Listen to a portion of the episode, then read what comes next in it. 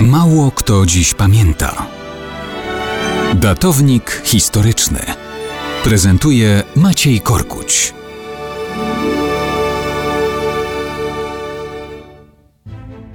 Mało kto dziś w Polsce pamięta o tym, żeby w dniu rocznicy zakończenia wojny podziękować nieboszczykowi Związkowi Sowieckiemu za, za dojazd do Suwałk.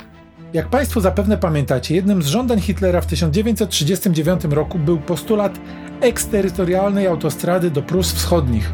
Oddzielone były one od reszty Niemiec polskim Pomorzem Gdańskim.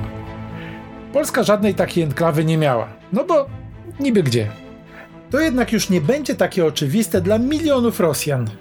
Oni bowiem i za czasów sowieckich, i po upadku ZSRR w starszych klasach podstawówki uczą się II wojny światowej na dość specyficznych mapach.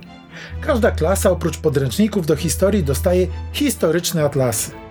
Tam II wojna światowa, przebieg działań, kto kogo zajął, kto kogo okupował, kto komu pomagał, rozrysowany jest na konturach państw europejskich z 1937 roku. A więc mamy zaznaczone i terytorium Czechosłowacji, i terytorium Austrii, i no właśnie, zachodnie granice Polski też mamy z 1937 roku, ale tylko i wyłącznie zachodnie, bo wschodnie są zaznaczone wzdłuż linii paktu Ribbentrop-Mołotow.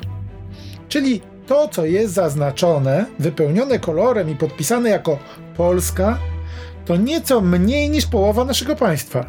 Taki kadłubek z Pomorzem, Wielkopolską, Warszawą, Krakowem, ale już bez Wilna, Lwowa i bez Białego Stoku. Bo linia Ribbentrop-Mołotow oddawała Białystok Sowietom. W efekcie Suwałki, też zaznaczone jako polskie terytorium, oddzielone są od reszty jako enklawa, do której nie ma jak dojechać. Czyli mamy Polskę w granicach, jakie nigdy w historii nie istniały. Co dalej? W pewnym momencie każdy rosyjski uczeń dochodzi do mapy z 1945 roku. Tam Polska jest pokazana w nowych granicach i zaznaczone są ziemie, które rzekomo zawdzięczamy Stalinowi, te na zachodzie i północy, oraz też te na wschodzie. Białostocczyzna i ziemie nad Sanem również są zaznaczone jako terytoria Polsce przez Związek Sowiecki podarowane. I tak, szanowni państwo, kolejne generacje Rosjan uczą się, że Sowieci na wschodzie nam nic nie zabrali, nikogo nie wywozili, nikogo nie mordowali, tylko dali.